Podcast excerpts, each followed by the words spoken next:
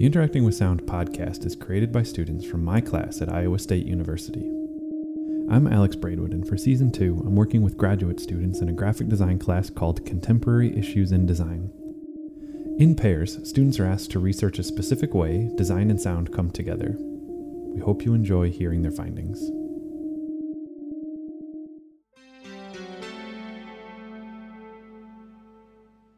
Welcome to 11th Week Podcast. I'm Hyewon. I'm Youngju. We will talk about movie sounds, especially the how movies are characterized by their sound.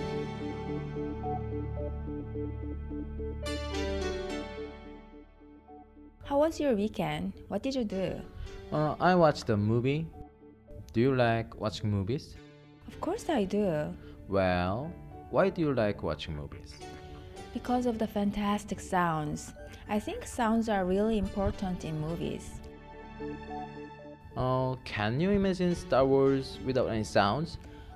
Oh no. The laser blade is my favorite. I think it's one of the most memorable sounds from the movie.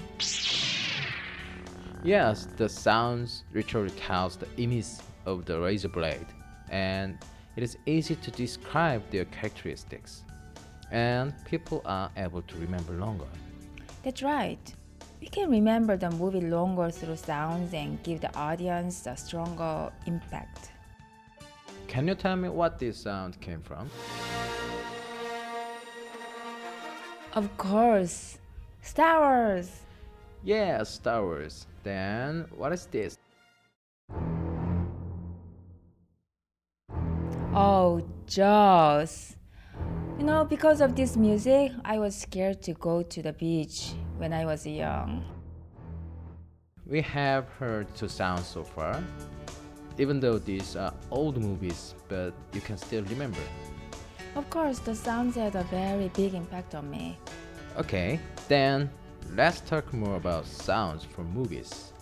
When the early talkie era was opened, it was negative, so only silent films were immersive. But now, the meaning and emotions in the movies are transferred, and through the sound, the completion of the films increases. Have you ever seen a movie muted when watching movies at home? No? Try it maybe next time. If you see a movie without sound, it's hard to feel the meaning and emotion from the movie. For example, a horror movie, fear and tension would be maximized through the sounds, even with some horrible scene. But you see the same movie without sounds, I don't think you can feel the same as you see it with sounds. Oh, I see. It seems like I heard such a story. If there is a movie with no sounds, oh no. Sound designers create the exact sounds for each scene and character. Brennan and Hasham had talked about sound designers and sound effects Foley before. As you know, many people think that movies were made with real-time recording, but they actually don't. Most of the sounds produced by sound designers and movie scripts were recorded separately in the studio.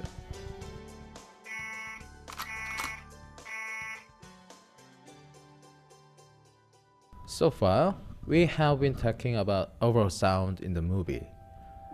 Then let's talk a little bit about sounds related to characters in movies.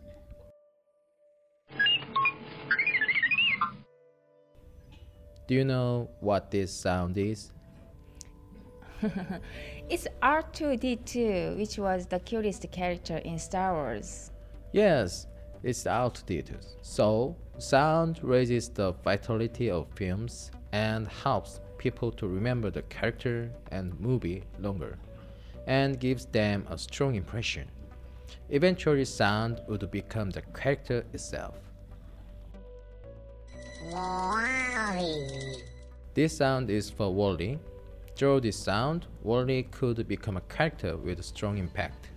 Ben Burtt, sound director for WALL-E, had tried to show the character's personality in the movie.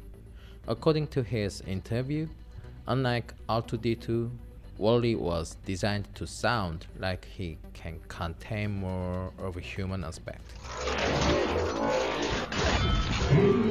Now, do you know what sound this is? Transformer, Autobot. Yes, this sound was used in the Transformer when the Autobot changed from cars to Autobots and from Autobots to cars. It greatly showed the characteristic of Cybertron through this sound.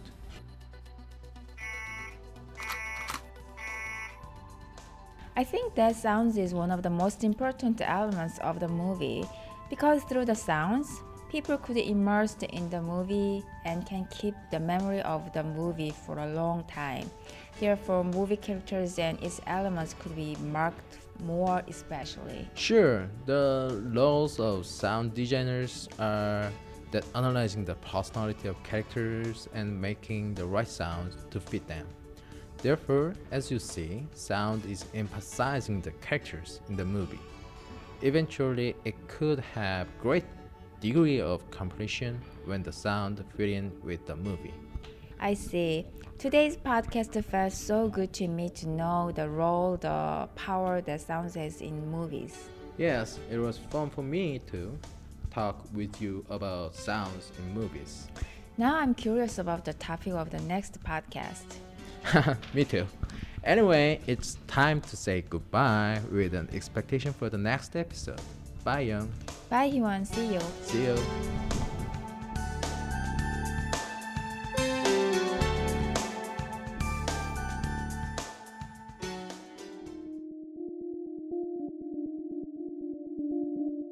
This has been another episode of Interacting with Sound. You can learn more by visiting interactingwithsound.com. I'm Alex Braidwood, and thanks for listening.